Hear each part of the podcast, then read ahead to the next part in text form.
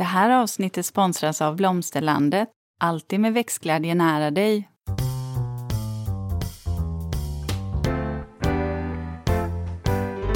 Välkommen till Ulrika och Lindas trädgårdspodd. Och det är jag som är Linda Kylén, trädgårdsmästare. Och det är jag som är Ulrika Levin, trädgårdsdesigner. Och idag, Linda, Har och vi... lyssnare, så ska vi prata om, eh, en, eh, om historiska trädgårdar. Och framförallt om vad som hände under 1800-talet. Och den tyska trädgårdsstilen som kom där i mitten på 1800-talet.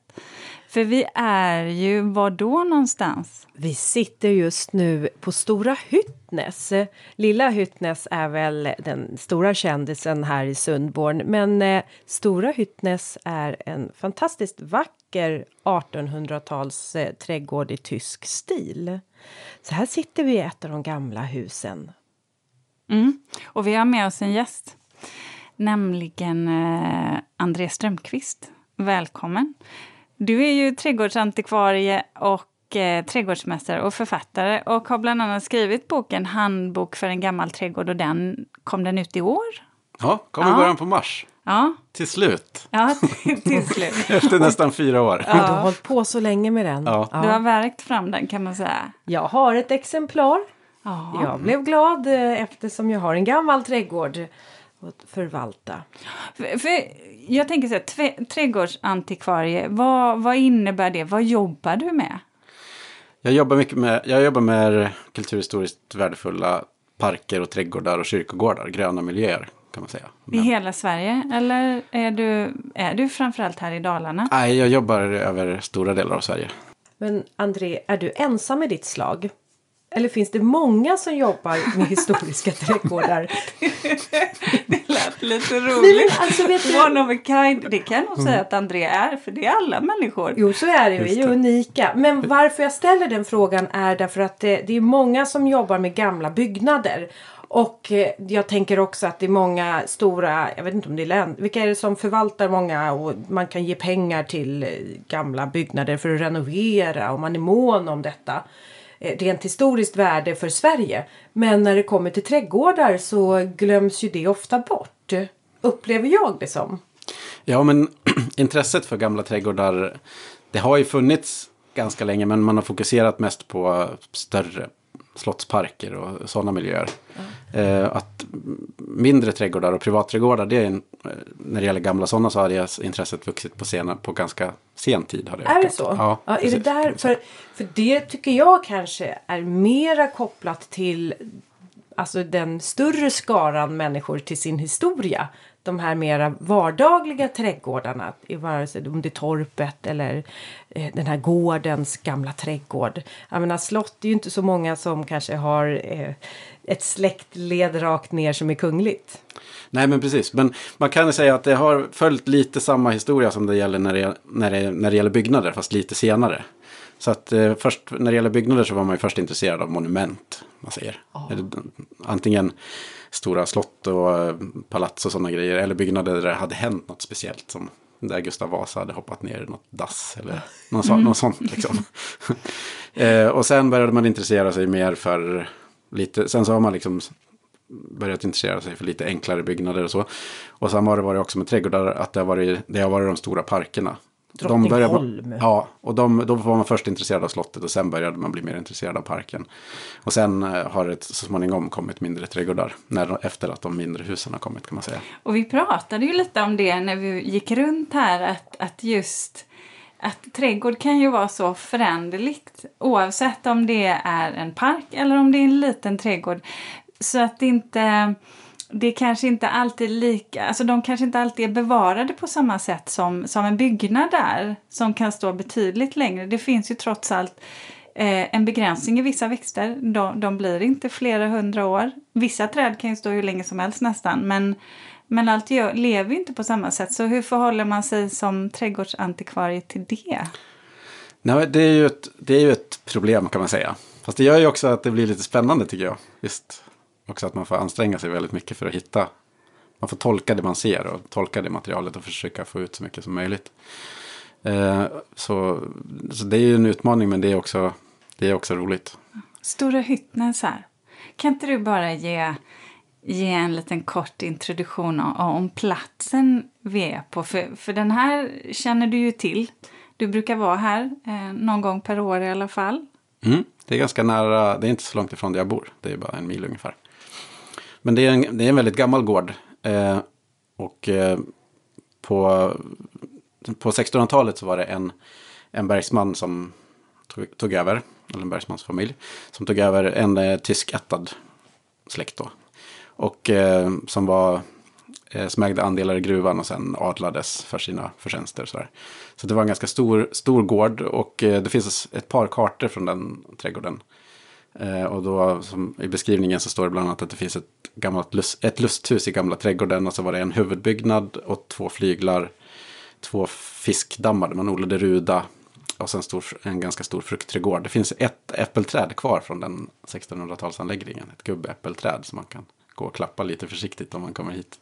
Ja, det var ju lite speciellt. Och du sa det, att, för jag frågade, jag hade ingen aning, vad är ett gubbäppleträd? Och då sa du att nej men, frukten blir så mjuk så även gamla gubbar utan tänder kunde, kunde äta dem, eh, sägs det. Ja, det sägs att det är så. Jag har ja. ju mina tänder kvar och är äppelallergiker, så jag kan tyvärr nej, inte gå i god för det, att nej, det är så. precis. Du har inte ens fått prova det. men det är fascinerande, för du bär frukt, eh, men har i princip en ihålig, ihålig stam. Mm. Jag tycker att den här trädgården var lite motsägelsefull för när jag klev in i trädgården så upplevde jag den som en stor och öppen plats med stora gräsytor. Samtidigt som jag också upplever den som en rumslighet med de här grusgångarna som skapar lite rumslighet fast egentligen bara formmässigt. Och sen också fanns det ju ganska stora syrenbersåer. Det fanns också en väldigt gammal alm eller ett par gamla almar som skapar ändå en rumslighet trots att trädgården är så öppen med de här stora gräsytorna. Precis, och det, det som man ser, det som du beskriver nu är ju några få delar är ju från är ju 1600-1700-tal. Sen är det ju väldigt mycket en 1800-talsanläggning med i en stil man brukar kalla för tys, tysk stil. Eh, med, med de här slingrande gångarna och eh, eh, buskage och planteringar. Eh, med, men med väldigt mjuka former. Den mm. tyska stilen är man, man, brukar kunna ibland, man brukar beskriva den ibland som att det är lite som en blandning mellan man säger fransk stil och eh, engelsk sån här landskapspark. Att den har lite böljande gångar som, som de landskapsengelska parkerna. Och, men den är eh, mer formell än landskapsparken. Mm. Om man tittar på en ritning över en tysk en trädgård i tysk stil så brukar man kunna dela den rakt av på mitten. Och båda, alltså den är symmetrisk. Ja, båda precis. sidorna är likadana. Du har en symmetri där ja, mm. trots allt. Så det är ju mer en formträdgård än vad en, landskaps, en engelsk trädgård är. Fast oh. den är ju mjukare i formen än en än en fransk. fransk. Så det här är ja. någon medelväg. Ligger det mitt emellan då? Ja, det ligger mitt emellan Frankrike och England då. ja, du tänker så. Ja, jag tänker så. ja. Att det hamnar någonstans däremellan. Men just också att få in det här Eh, så, som var lite typiskt då, just de här färggranna. Det kunde ju vara mycket färg just i, den, i, i eh, ja, men sommarblommor eller du vet färgstarkt där vid, eh, vid entréerna eh, där man får in blomningen.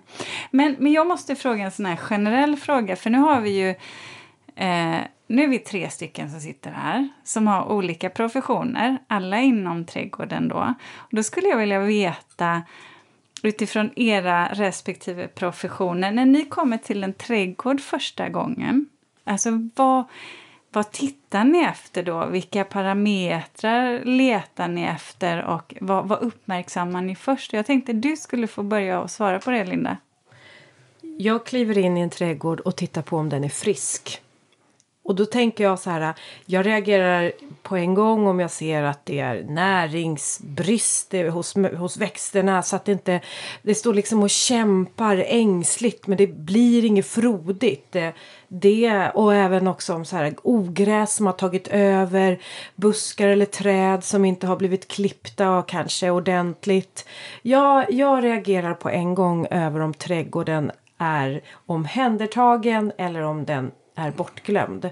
Eh, det är faktiskt det och det, det bryr jag mig och sen spelar det egentligen inte så stor roll om trädgården är omhändertagen så är jag inte så egentligen jag, jag tycker bara att det är fascinerande då att man kliver in i, som vi pratade om, ett trädgårdssjälvporträtt av den som är odlaren. Och eh, om det är någon som är väldigt distinkt med sin design eller någon som bara, jag gillar bara min trädgård men bara den är frisk och inte lider av näringsbrist eller sly och det är viktigast för mig. Eller det är det jag lägger märke till först. Du då, André? Ja, jag tycker det är en ganska svår fråga. Men jag skulle nog säga att det är, väl, att det är väldigt olika från trädgård till trädgård vad det är jag tittar efter. Ehm, Vad är det som påverkar det? Eller vad- något? Du måste leta efter något.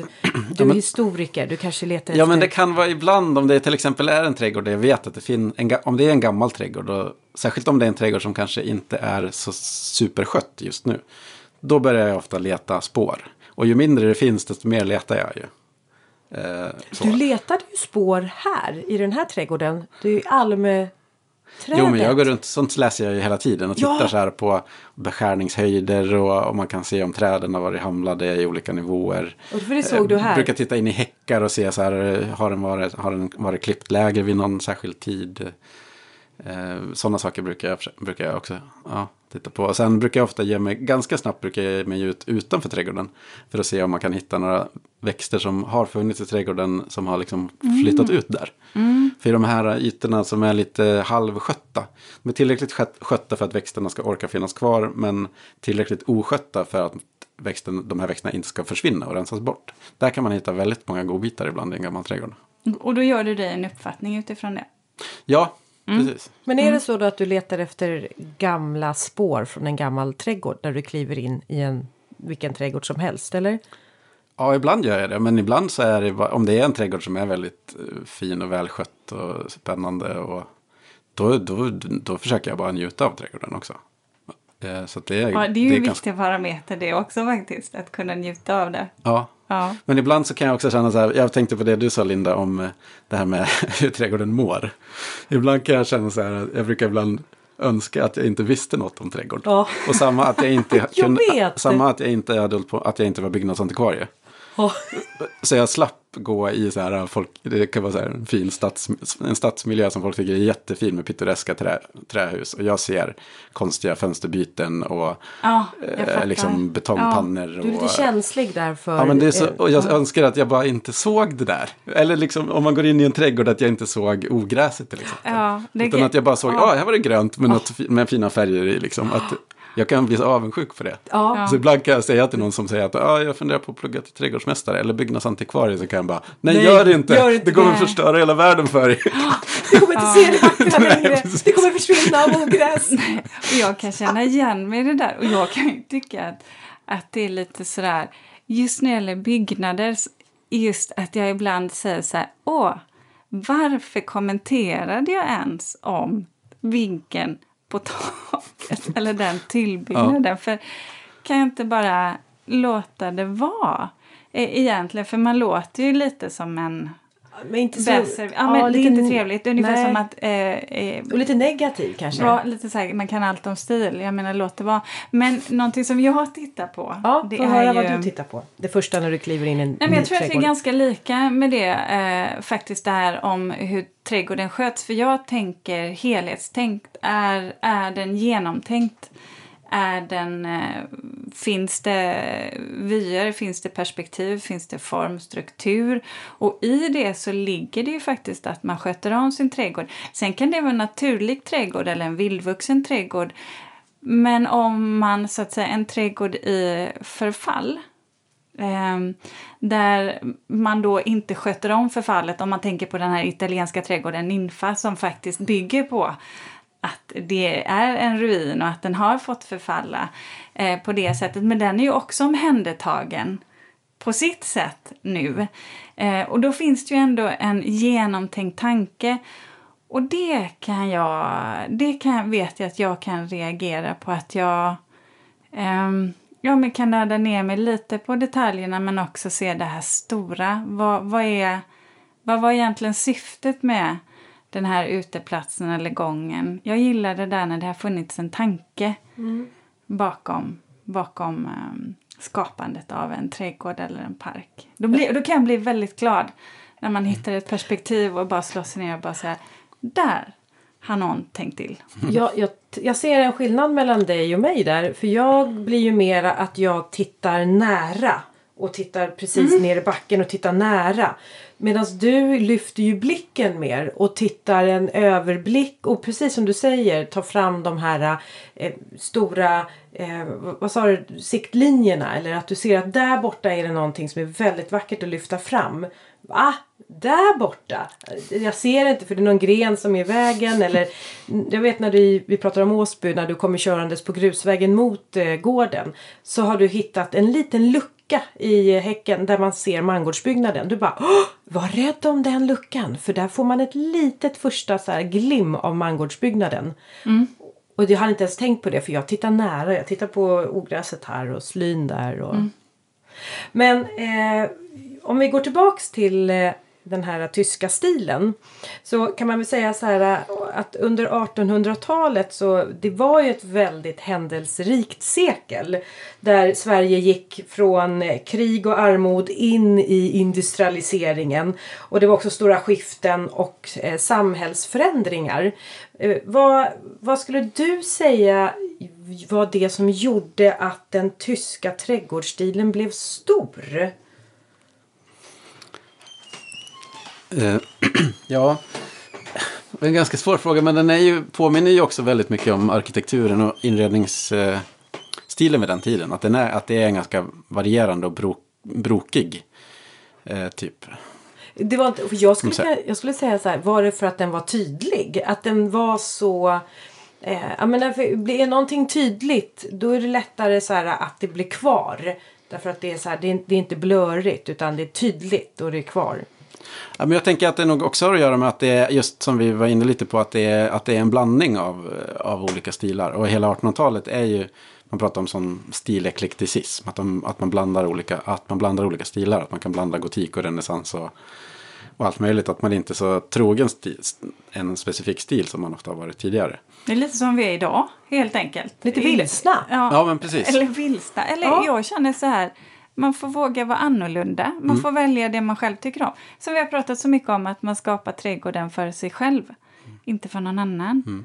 Men det finns ju en, eh, fanns ju en, eh, trädgård, eller en sån trädgårdsarkitekt som hette Humphrey Repton. Som levde i slutet på 17 början på 1800-talet i England. Han var en sån landskaps, som ritade landskapsparker. Eh, och eh, han sa att, eh, att man som designer så ska man se, se stilarna som att man är som i ett bibliotek, som böcker i ett bibliotek. Så att man väljer fritt en stil som passar för den platsen. Eller som kunden vill ha eller så. Så, att då, så att man kunde välja fritt mellan fransk och tysk och ja, engelsk.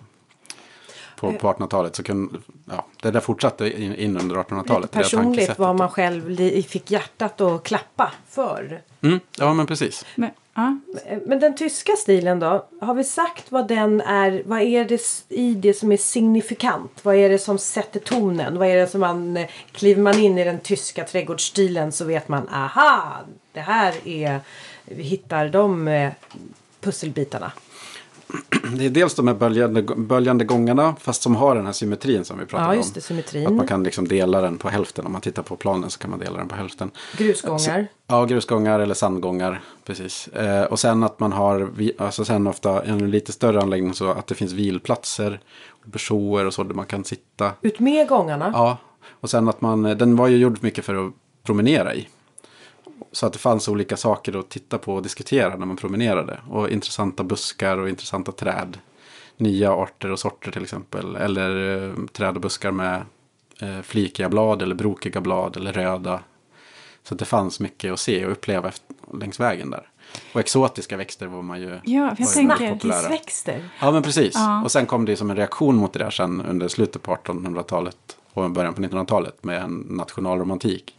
Där man ville ha parker och trädgårdar som, som, var mer, som var mer naturlika och växter som antingen var inhemska eller som hade eh, ett utseende som liknade eh, inhemska växter. Ja, för jag tänker på det att det handlar ju lite om eh, under 1800-talet också eh, de här växtjägarna som gav sig ut eh, i världen och hämtade hem plantor från olika delar av världen och tog hem och tog tillbaka. Jag kan, kan också ibland tänka på den här runden i den tyska stilen. Just det där med att, att eh, ellipser, eh, eh, en ellip, eh, ellips, eller ovalen då, och sedan så cirklarna kommer in eh, mycket i den tyska trädgårdsstilen. Jag kan ibland tycka att den kan bli lite plottrig.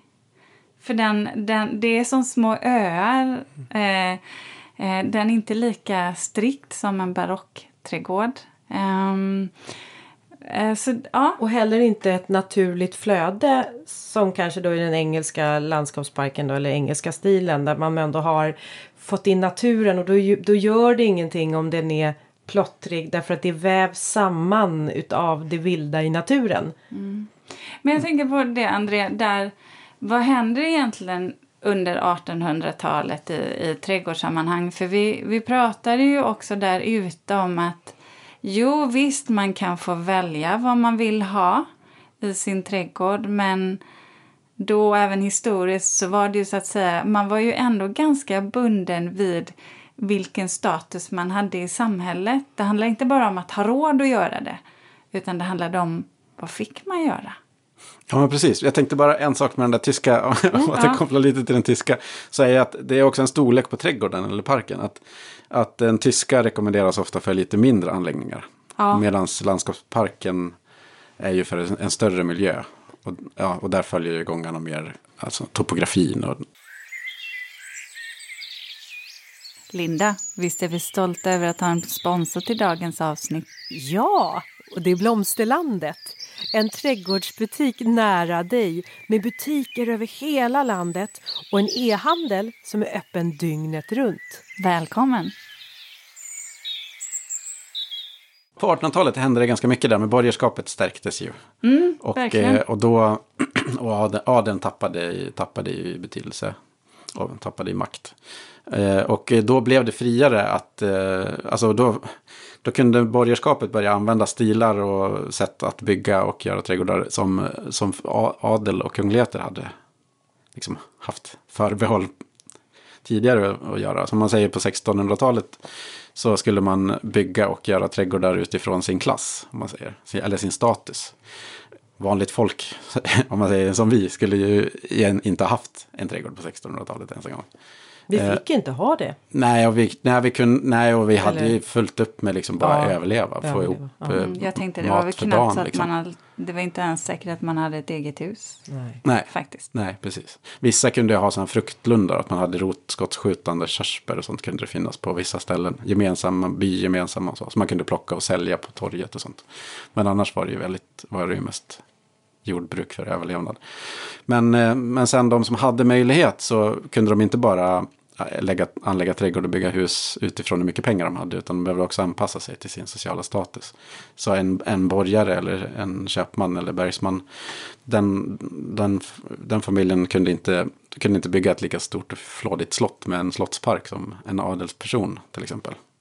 Och en lågadlig fick inte bygga lika storslaget som en högadlig till exempel.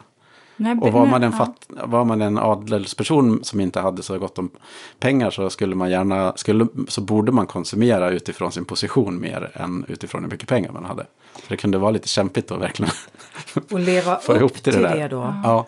Men, men när ändras det där och när blir trädgård till för gemene man? Det är ju under 1800-talet det där, det där verkligen försvinner det här med att bygga efter, efter sin ärvda status. Att det börjar, att det ändras, att man kan bygga mer utifrån sin ekonomi. Um, och uh, sen så under mitten på 1800-talet så jobbar man också från statligt håll och hushållningssällskapen bildas och så. Som, som jobbar mycket för att få allmogen att börja odla, odla trädgårdsprodukter för sin mat. Liksom. Odla frukt och för att få mer vitaminer och så.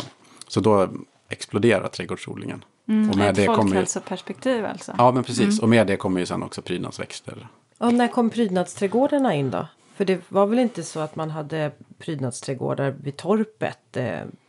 Det är ganska sent och sen är det ju eh, det är ju egentligen framåt slutet på 1800-talet som det börjar bli mer och mer, all, mer, och mer allmänt. Och en bit in på 1900-talet på vissa ställen. Och sen ser det lite olika ut i olika delar av landet också. Det är ju ganska fascinerande ändå om man tänker på att trädgård är så stort nu och att många verkligen eh, både designar och förvaltar skapar sin trädgård om man tänker på att det kanske är typ 100-120 år ungefär som det har varit tillgängligt för den större, stora massan egentligen. Eller att man ens, inte ens kanske så länge men vad, vad mycket som har skett mm. ändå mm. under den tiden utifrån att eh, trädgård eh, kanske verkligen bara har varit till för initialt utifrån makt och position och status mm. om vi pratar 16-1700-tal. Mm. Sen så kan det också vara så att om en, en person som har bott eh, nära ett slott eller en herrgård där det har funnits mycket trädgårdsodling har ju också kunnat få med sig mm. växter hem också. Så att på vissa håll i, i, landet så har det funnits trädgårdsodling mer utbrett även tidigare och det har funnits eh, fruktträd vid torpträdgårdar längre tillbaka i tiden. På, men om man kommer till ställen där det inte finns så mycket herrgårdar och så, då, då är det ju en ganska sen företeelse. Ja. Var, det, var det fokus mycket just på det där nytto, nytto eh, trädgården? Även, eller var det, det var det som kom först? Jag tänker på 30-talet så kom ju egna hems trädgårdarna.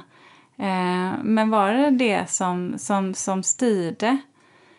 Eh, eller var man mer fri i tanken där också? Var det alltid tvunget att ha någonting som hade med nytta och funktion att göra? Ja, men de, mitt fram till, fram till andra världskriget eller efter, efter kriget så, så var ju de flesta beroende av de, de som hade tillgång till jord var ju beroende av att odla mycket av sin mat själva.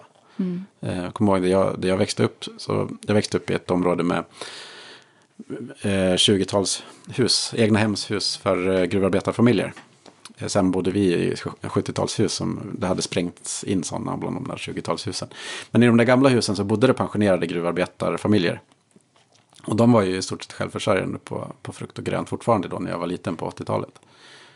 Eh, och eh, ja, så de, även om de inte behövde det längre så satt det så djupt i liksom ryggmärgen på dem. Så att, Vad trädgården skulle användas till? Ja. Det var att odla ätbart. Ja, de hade ju prydnadsrabatter och, och syrenberså och alla de här delarna. Men, men de hade ju stort päronträd och ganska många äppelträd och potatisland. Och de höll ju på i dagarna i ända under hela sensommaren, hösten med att ta reda på skörden. När vi klev in här på Stora Hyttnäs så är det ju en stor eh, lite så här parterre eh, stjärnform här utanför. Och mitt där i står det en agave. Ja, och då tänker jag att det är lite så här. Jag tycker att den egentligen inte riktigt passar in i detta, dessa faluröda hus och eh, på det här på landet som det är lite, lite bonnigare är det ju. Om man får säga bonnigt men. När man kommer från Stockholm. Alltså det här blev jättetokigt. Nu känner jag att jag målar in mig. Men det är ju inte en herrgårds alltså färg och, och Förstår ni vad jag menar? Och då tänker jag också så här, har man agave så funderar jag på också hur man vinterförvarar en sån på en sån här ställe. Var det agave? Hade man det på 1800-talet så här? Ja, absolut. Det kunde man ha. Jag vet inte, jag tror... Det, det finns ju gamla foton från när man ser den här runden i mitten. Nu kommer jag inte ihåg hur det är om det är agave på dem. Det får vi titta i efterhand. Ja, det är säkert det, är säkert det mm. tänker jag. Men hur vinterförvarar man det? Hade man, var det, var det där skryt? Ja, men det kan man väl säga att det var. För vem som helst kunde ju inte ha Nej. det. Eh, sen så hade man ju med, i ett sånt här, det är ändå ett hyfsat stort hus. Ja, jag ska ta, ta bort det. Jag har inte sagt bonnigt. Men jag tänkte mest att det var timmerstockar och det var falurödfärgat. Lantligt, tänker du det? Ja, lantligt ja. tänker jag. Ja, bättre än bonnigt tänker jag. Ja. Nu hjälpte jag dig mod. Ja. ja, tack för att du hänger med i samtalet här ja, Ulrika. Visst. Ja, men, eh, men är, det en, så här, är det ett element som man vill ha med? Agave till exempel. Det beror ju på vilken typ av trädgård det är. Man, alltså, ja, men en sån här borg, borgerlig trädgård som det här är. Och eh, en sån tysk så är det ju helt, känns det naturligt med en hur agave. Tror, hur tror du att de inte förvarade de här då? Ja, men en agave som står svalt kan man ju ha, den behöver ju inte särskilt mycket ljus. Så den kan ju ha stått i någon Uthus ett svalt rum. Ja. ja, eller något så här, mm. alltså i ett sånt här stort hus som det ändå är. Ah. Där man inte behövde, man använde inte, kanske inte alla rum hela tiden. Och salen kanske stod på, alltså hade väldigt låg temperatur. Där kan man ju inte förvara en sån. Just det. En, en sak som jag tänkte på när vi gick runt här och vi pratade om de här eh, stora almarna som är väldigt gamla. Eh, så kom vi ju in på det här med, eh, när du beskrev lite hur du tittade på ja, men det här. Har de varit hamlade tidigare? Vad, har, vad är beskärningspunkten? Och så nämnde du någonting som jag tyckte var intressant om man nu har förmånen att ha eh, en väldigt gammal eh, trädgård. Eh, det vill säga att ibland då, om man tittar på, på äldre träd så kan man se att toppskottet har börjat torka in. Det kan ju bero på sjukdom. Men du sa också att det kan bero på att trädet egentligen inte orkar dra upp näring till toppen. Och då kunde man egentligen göra någonting annat. Och vad var det? Ja, gamla träd de växer lite baklänges kan man säga. Så att eh, då orkar de inte. De är precis som människor. Ja, men precis. Man Så faller de ihop blir lite. lite, ja, Man blir lite kortare ju Ja. äldre man blir. Ja, och då kan man hjälpa ett träd med att göra lite, att sänka kronan lite försiktigt. Det handlar inte om att göra några grova kapningar och sånt, utan göra försiktigt och ta hjälp av en arborist som, som verkligen kan det. Så den blir då- både kortare och bredare menar du? Lite som, ja du tänker som människor Jag också. tänker som en, en liten gumma. Och då kan man förlänga livet på ett sånt träd ganska länge. Och genom att göra lite avlastningar och så, så att man risk, inte riskerar att det klä, äh, fläks och sådana såna saker. Och ett sånt här gammalt träd som de här, nu vet vi inte hur gamla de här är, men de är ju ordentligt gamla. De berättar ju mycket om, om trädgårdens historia. När de försvinner så försvinner ju liksom ett tidslager i, I, I den här trädgården har vi ju, går det ju att läsa, det är kul, spännande att det går att läsa flera skikt här. Att man har dammarna från 1600-talet och äppelträdet också. Almarna kanske, ja det vet vi inte om det är 1600-1700-tal kanske någonting sånt. Och sen att det finns flera, ganska mycket från 1800-talet också. Och alla de där delarna är ju, är ju väldigt viktiga, Viktiga. för förståelsen av trädgården. Eh, Men, men i tysk stil har ju, alltså det, de fanns ju flera, kom ju, kom ju ut flera böcker Ja. i trädgårdsodling vid den tiden. Som hade exempel på trädgårdar i den stilen. Som man, plus att det fanns många trädgårdsmästare och trädgårdsarkitekter som ritade sådana trädgårdar. Som kunde finnas vid prästgårdar och mindre herrgårdar. Och, så det har ju funnits väldigt många sådana. Eh, ja, så, Le- Letar du mycket i gammal litteratur? Eh, måste jag bara fråga. Alltså all kunskap som du som trädgårdsantikvarie antikvarie, eh, måste någonstans läsa in dig på. Är det att leta i gammal litteratur för att förstå vad det är du ska tolka? Ja, jag använder ganska mycket gammal litteratur. Sen behöver man också tänka på ibland att böcker kan vara översatta till exempel. Så att de kanske inte är Som skrivna. Google Translate, det kan bli helt tokigt. Ja, men precis. Särskilt riktigt gamla bö- trädgårdsböcker är ofta översättningar av utländska böcker. Och då behöver inte det betyda att det som står har att de metoderna används i Sverige. Eller att de växterna har används heller. Kan det också vara så här förskönande beskrivningar? Jag tänker så här, eller är det mer funktionsbeskrivningar? För tidigare, om man tänker på berättelser om ja, men, kungar till exempel. Det var inte så per automatik att man kan se dem för, för sanningar utan ibland så fanns det ju en, en um, önskan om att eh, göra förskönande beskrivningar. Hur, hur ser trädgårdslitteraturen ut om man går bakåt? Ja, men man har skrivit, hur man har beskrivit miljöer har ju också varierat. Som 1700-tals reseskild, reseskildringar kan ju vara jätteintressanta för att få kunskap om, om miljöer, kulturhistoriska miljöer. Men just som till exempel delar av 1700-talet som var sån här upplysning och naturromantik. Då är det inte alltid man är så intresserad av trädgård. Utan då kanske man bara beskriver naturen runt omkring. Och man beskriver utsikt och sådana saker. Sen kan det vara andra perioder, 1600-talet än 1800-talet. Så man får mer, veta mer om trädgården. Så det, när man använder gamla källor så är det viktigt att tänka på Alltså att sätta dem i sitt sammanhang också. Alltså använder man trädgården också, trädgårdarna på 1800-talet som ja, men, så, i en social kontext så som vi gör idag. Du vet, idag är det så här att kommer jag till en kund så är det ju nej, men uteplatsen. Vi måste ha en uteplats, det ska vara ett matbord för si och så många personer. Hur såg man på det på 1800-talet? Det beror ju också på, jo men det har man ju verkligen använt. Men eh, sen så beror det ju på också där vilken, vilken, vilka personer det var som hade trädgården. Om de hade, liksom, hade de möjlighet att köpa, köpa fina, fina trädgårdsmöbler eller hade de, tog de ut något inifrån. Eller, Ja, just, eller hade de en enkel Ah. bänk till exempel.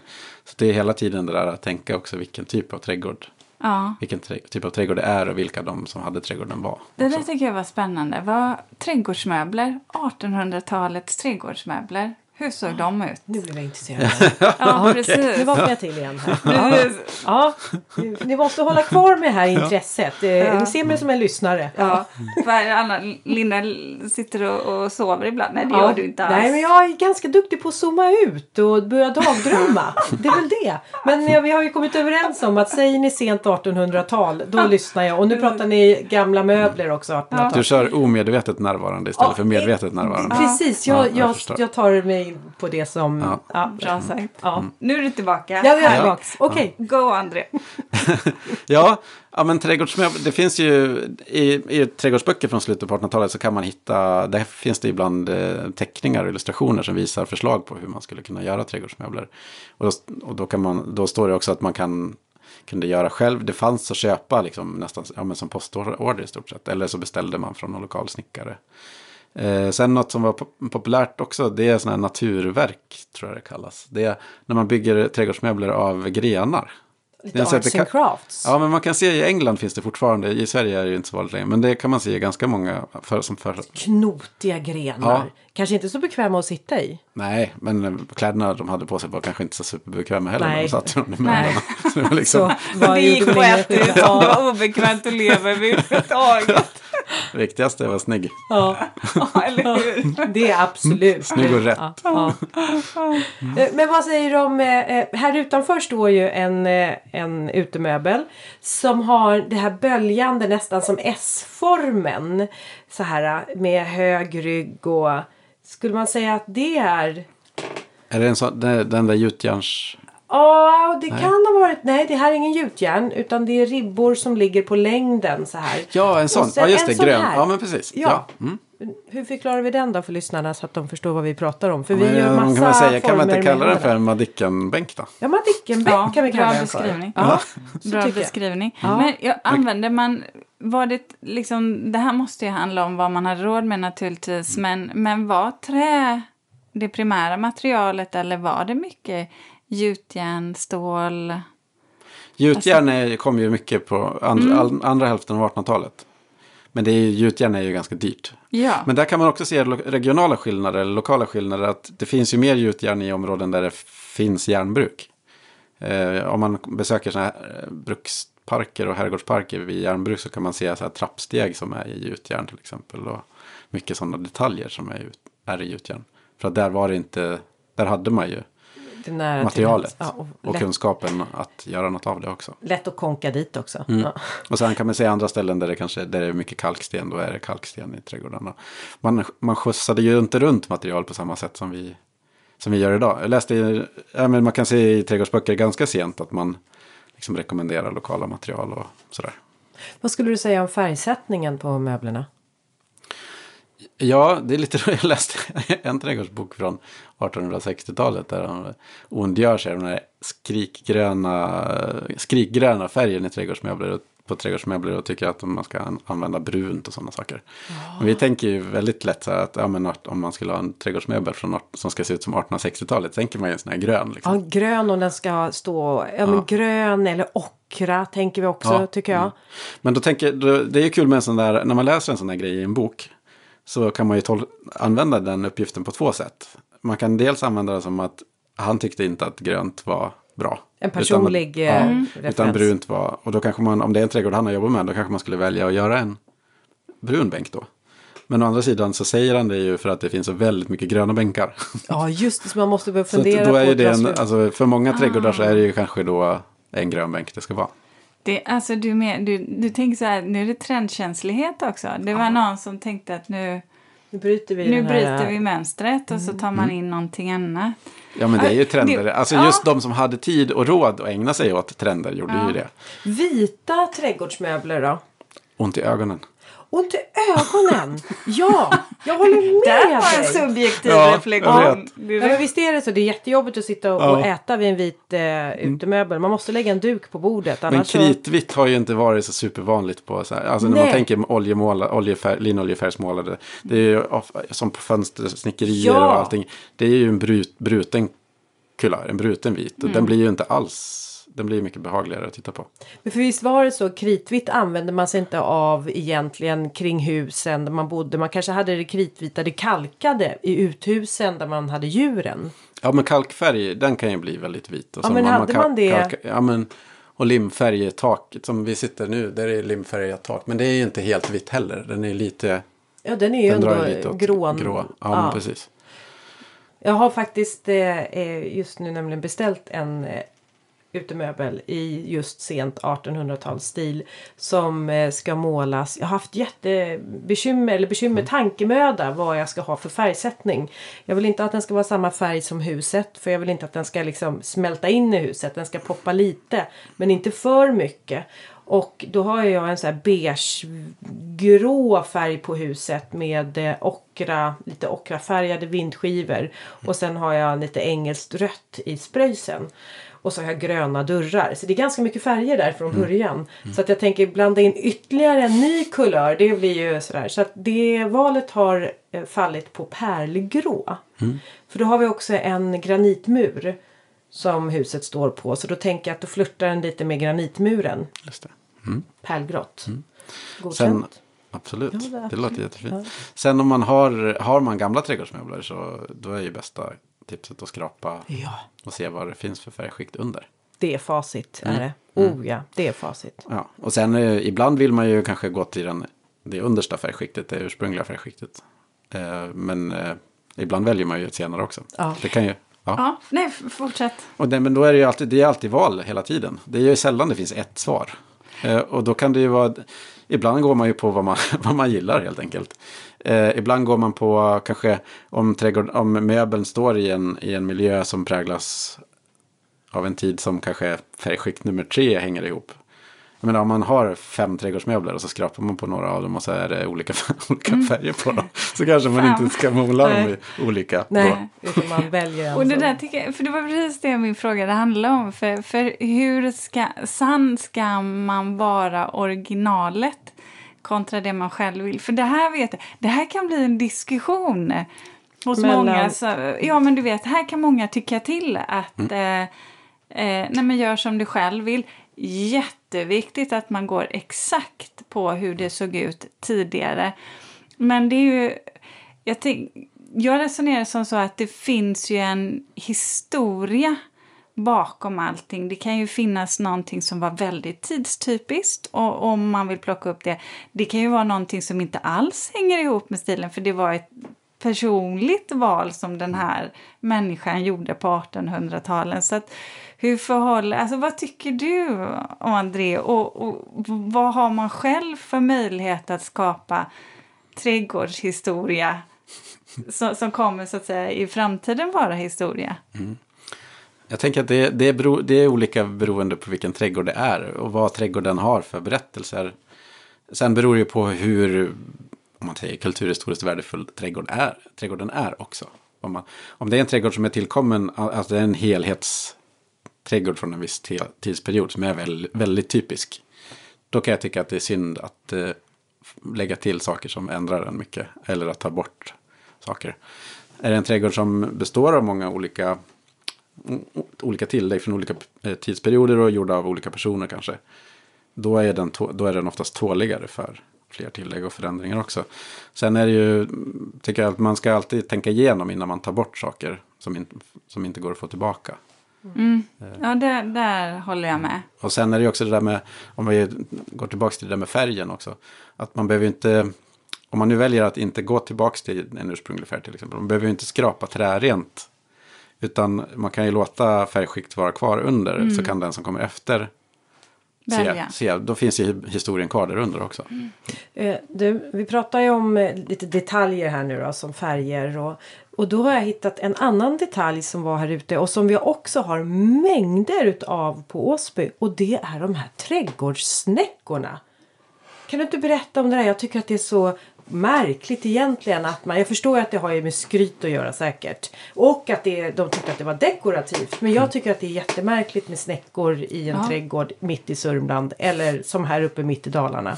Vad är grejen med trädgårdssnäckor på slutet av... Ja, Ja, men det är också det där med exotiska saker och spännande saker som ovanligt.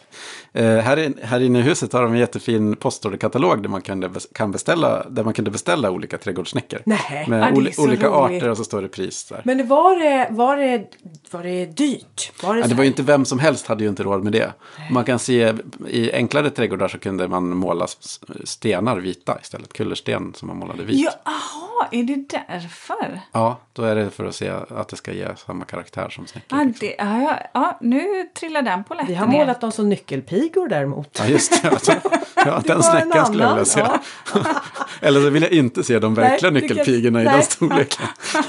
Men vadå, så okej, så att då använder man det. För det här var ju också lite mm, alltså, mödosamt. Man tog in dem på hösten och så la man ut dem sen. Hur många trädgårdssnäckor ska man ha? Ja, det är väl så det räcker runt sin, den runden med agaveln man har då. Ja, men var det så här är- men typ en meter emellan, en halv meter emellan? Eller, och vart fanns, vart la man snäckorna? La man dem som en inramning av grusgångar eller just den här runden? Var, på vilket sätt? Vart? Det brukar ju vara vid en kant på en rabatt. Någon, det kan ju vara en rund rabatt eller längs en gång. Det jag har sett lite olika exempel på det. Men kan man få tag på såna här snäckor idag? Alltså, jag har du, sett- du, förlåt, du har ju en hel hög på. Alltså vet ni, Har jag du såna där? Det jag, Ja. jag har så mycket. Men det här... Kanske man inte ska säga högt om. Nej, Ja. Jo du då, vet, du får, de får det- inte lämna gården. De, hör ni det? De får inte lämna Nej, gården. och du får säga. inte sälja dem. Nej, nej, nej, nej, nej, verkligen bra, inte. bra. Vet ni vad som är så häftigt? Det var att i ett av uthusen så är de här ihopsamlade i en jättestor trälår. Mm. Och sen så har de lagts ner med lite papper runt omkring sådär. Och då tog jag upp en snäcka och så tog jag bort pappret och det första man gör det är ju att titta på datumet. Ja, det är klart. Ja, det är klart. Jag såg att du tittade också. Och då ser jag att det står 1933 tror jag. Och då förstår jag att där 1933 var typ sista gången som de här snäckorna då plockades in men sen aldrig kom ut igen. Jag vet att det är några snäckor som har lagts ut runt om eh, för att eh, jag har sett det på bilder eh, från typ 70-talet. Så att det är väl, de hade väl några uppe vid huset. Men annars så vi hittar faktiskt snäckor på ganska många ställen. Jätte, jag tycker att det är lite märkligt ändå. Det är någon som hade varit på Stockholmsutställningen 1930 och bara nu går det inte några snäckor längre. Ja, exakt. Kan det ha varit så? Va? jag vet inte. Nej, men jag tycker att det känns ju i och för sig ganska typ. Alltså det känns ju som att 1933 låter ju inte helt orimligt att man slutade ta Nej. ut snäckorna då. Eller känns hur? ju Va? helt rimligt. Det känns som att då kan- klev man in i en annan Mm. tidsålder. Nu var det liksom, det var inte riktigt, eh, ja. Jag kan säga tack och lov, tycker jag. Jag tycker inte att det var en trend som hade behövt fortsätta just med snäckor. Det känns lite som att det kan, vissa saker kan förpassas till historien. Inte för att de är obetydliga utan för att Det var, det blir... stoppa in det med blir byrålådan där. Ja. Du tycker, inte, du tycker att de är fula helt enkelt? Alltså, Ja.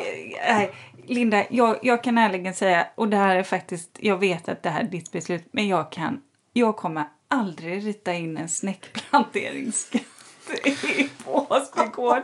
Det kommer du få sköta själv. Jag kan komma dit och hjälpa till Kan att lägga ut dem. hjälpa mig absolut. med det? Ja, ja. Alltså du ser så här. Ja, jag vet faktiskt inte hur jag ska göra med snäckorna. Jag vet faktiskt inte hur jag ska göra med dem. Men de ligger ju, de mår ju bra där de ligger. De mår jättebra där de ligger. Ska jag hälsa dem från dig? Ja men gör det. Ja, då ska jag skicka en så- hälsning från André. Ja. Nej, men jag tänker de mår ju bättre där än ute egentligen. Så, så länge, om du inte verkligen vill ha dem så då är det det, väl det bra. är roligt, alltså 1800-talet är ju väldigt spännande. Just också det här, bara det här att säga postorder. Jag tycker på något sätt att det är ganska roligt. Man kan handla trädgårdssnäckor, man kan handla luktärtsfröer. Ja, Du får inte glömma gravkors i gjutjärn. eh, what? Man Va? kunde köpa gravvårdare på postorder också. Va? Va, vad sa du? Får Alltså, ingenting. Förstår du något? Alltså Nej. som gravstenar fast i gjutjärn. Alltså Ah, i slutet på 1800-talet så fanns då, det finns postorderkataloger kvar med sådana man kunde beställa sin. Men efter olika gud. modeller. På Linders verkstäder i Stockholm bland annat sålde Nej. gravvårdare på postorder. Grav. Ja, det, det är ju ändå... Ja, Så jag, man- tycker det är, jag tycker det är lite... Det, det där är lite... Det är spännande. Ja. Allt gick att köpa på postorder. Ja, det, det, precis. Men allting går ju att köpa idag också då på nätet. Så att vi... Jo, men jag tänker så här, det är lite roligt för jag är nämligen, jag är uppvuxen i, i, i Borås, eh, postordermeckat när det gäller kläder i alla fall, Knallebygden där. Eh, så det, ja, jag tycker det är roligt eh, med Postnord. Men eh, eh, jag, jag måste bara, vi börjar närma oss slutet av programmet, eh, men, eller avsnittet. Men jag måste bara ställa en fråga om skötsel. För här på Stora Hyttnäs så är det väldigt stora gräsmatteytor. Och det är också grusgångar. Och jag tänker att där på 1800-talet gräsklippare. Den kom ju, den uppfanns ju på 1830-talet något sånt där. Men det är ju först den, den början på 1900-talet som det slår igen. Börjar Så hur skötte man de här gräsytorna då? med lie. Eh, och eh, då kunde det antingen vara, om det var gräsplan, då, då var det en, en yta med kort gräs som man slog en gång i veckan eller någonting med lie. varit riktigt skicklig Ja. på att slå. Det finns en jättespännande karta över Drottningholms eh, slottspark från 1811 när parken är liksom klar om man säger med när eh, Barockträdgården och Kina slottsparken och eh, Engelska parken finns. Och då står det de olika delarna hur de sköts. Och då står det runt, eh, då står det i den här eh, Engelska parken så står det att det är hårdvall. Och det är alltså ängsmark. Så det slog man som en vanlig äng. Kanske hade bete efteråt man hade slagit. Runt Kina slott så är det bete, skogsbete. Det är lite stenigare så det gick inte att slå med lie där. Och sen eh, i själva barockträdgården och eh, mellan eh, slottet och vattnet där står det gräsplan. Och det betyder att det är en, en gräsyta som slås väldigt, alltså en gång i veckan eller någonting väldigt kort. Och skulle du säga att på Stora Hyttnäs här var det gräsplan? Tror du? Förmodligen var ganska mycket lite högre gräs. Man kan se från många liknande trädgårdar, så här borgarträdgårdar och prästgårdsträdgårdar och så, att det är ganska högt gräs om man tittar på foton. Jag tänker det är ju ganska resurskrävande. Det Ja. om man skulle hålla det kort kort. Dels är det resurskrävande att, att slå. Sen är ju, var ju gräset ett, en jätteviktig resurs också. Och när man slår det kort en gång i veckan då blir det ju ganska värdelöst. Det är ju liksom inget att ge som foder. Nej. Men utan, eh, och det kan man se sån här i, jag har jobbat med Gripsholms, eh, vårdprogram för Gripsholms slottspark nu. Och eh, där ser man på, eh, där kan man se att de slog i fruktträdgårdarna så, så användes gräsytorna till slotter till djurfoder. Så i sådana till och med kungliga miljöer så använder man, alltså så slog man gräset, Slog man gräset. Som, som foder. Mm, Och grusgångarna då? Hur skötte man dem tror du? Eh, man, lokalt grus misstänker jag, naturgrus som man hade. Mm, sand var också ganska vanligt. Så gru- ibland är det sand och ibland är det grus. Eh, men det var ofta det var lokala material. Eh, och sen var det ju natur, naturgrus och natursand. Krattade man dem? Ja, och eh, man kunde välta dem också. Så att man, så att man, det är en, en, eh, en modern gång, om man säger som man bygger upp en trädgårdsgång nu för tiden. Oftast med mörkduk och sen ett grövre krossmaterial och sen ett finare krossmaterial. Och så skifflar man. Då är ju ytan fri från jord och så om det gror någonting från ytan så, så skifflar man bort det. Eh, En sån här gammal, en traditionellt anlagd gång, då, är den ju, då ska den ju packas. Så det är ett, liksom ett lergrusskikt överst och sen är det grövre under. Och där översta skiktet ska ju packas hela tiden så att det inte ogräs vill växa i det. Så därför rensar man det på ett annat sätt. Där vill man inte skiffla ytan som man gör nu för tiden på samma sätt. Utan bara ta bort ogräset. och Mm, fast sen vill- packa det med en vält hela tiden. Man vill inte få ner något syre och möjligheter Nej. egentligen för Nej, gräset. det ska vara så hårt det bara går så att så lite ogräs som möjligt etablerar sig. Då, eh, nästa fråga då är, kommer ju då, för då har vi grus, den grusade ytan. In mot husen, hade man planteringar och rabatter in mot husen? Eller var det grusat hela vägen fram?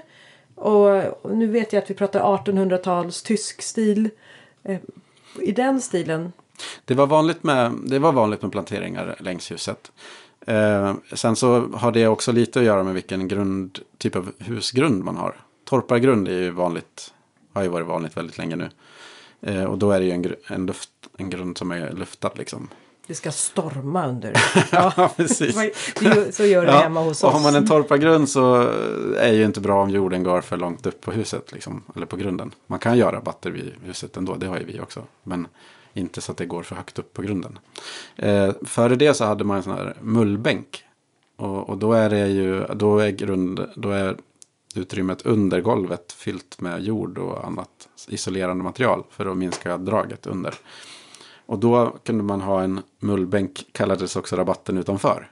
Det var liksom man skottade upp jord mot grunden. Så att man minskade draget och det isolerade. Eh, och den typen är, finns ju, nu för tiden finns den kanske på så här sommartorp. Liksom, där ingen, som ingen har bott i permanent och så. Men annars så funkar, den, den eh, rabatttypen eller planteringstypen med mullbänk funkar inte ihop med en torpargrund eller en modern grund för då kan Nej. det bli fuktproblem. Så här då på Stora Hyttnäs. Om jag tittar ut så ser jag att det är rabatter runt mangårdsbyggnaden. Ja, precis. Men de går ju inte upp, alltså det, är- grunden är ju hög intill så att där finns det ju luftgenomströmning och sådär. Så Ja. då är det ingen fara. Och pipranka. Ja, Ja, just det. den Det är en klättrade fin grej. upp. Fin lite olika. grej ja. Det kan vi vara överens om. Oh, ja. det, Oh, ja. det är en favoritväxt. Eh, Andrea, eh, stort tack Tack för att du själva. var med. Ja, Eh, verkligen. Stort tack. Ja, återigen, vill man läsa lite mer om hur man tar hand om äldre trädgårdar, då har man ju din bok. En handbok Precis. för en gammal trädgård. Du Linda, Ja. har du någon så här fundering nu eh, kring, har du fått några tips nu? Ja, men alltså jag eh, blev, jo, vet du vad? Jag blev väldigt ivrig på att få sätta igång med Åsby. Helt plötsligt så tillförde jag lite bränsle till mina eh, idéer och, och tycker att det är roligt. Eh, Så jag är, tack för det här samtalet, André. Jag, jag känner att jag är rik som har en gammal trädgård. Och du då? Jo, men vet du vad? Jag tänkte på det där med dialekter. För du, du, eh, vi kom ju in på det. Att, eh, du, Har jag pratat dialektalt? Ja, ja, ja. Nej, inte Nej. du. Du byter dialekt. Du Ja. härmar ju. Ja, jag Eh, jag du, får ju lite, härmapa. ja, du får ju lite annan melodi rätt vad det är när vi är här uppe i Dalarna. Och André sa du hade ju ingen dialekt, tyckte du. Eh, och, och då kom vi fram till att ehm, jag tycker att du har det, André, men, Trevligt. men just att du är från Falun. Vi diskuterade olika dialekter. Och då kan jag bara säga så här att på tal om vad stockholmare Linda. Min man pratar ju som du är, så här riktig, äkta stockholmska. Eh, stockholmska. Eller något. ja. eller något. Eh, med allt vad det innebär.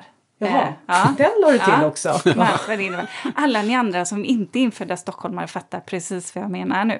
Jag har ingenting. Och vi är uppe i Dalarna eh, och firar, eh, vi, vi firar jul och nyår här uppe och eh, min man och min svåger, svågern är från Göteborg, eh, ska, ska då helt enkelt gå och köpa ved och då har de sett i lokalbladet att här kan man få köpa ved av en, en eh, bonde som bor lite längre bort. Eh, så min man kliver ur bilen här på gården och säger så här Ja du, eh, jag har sett i blaskan här då att, ja inte med Nej, det var göteborgska väldigt Göteborgs. Ja, i blaskan att, eh, er blaska att eh, man kan köpa ved hos dig. Han, Blaska, det blev han. ingen ved.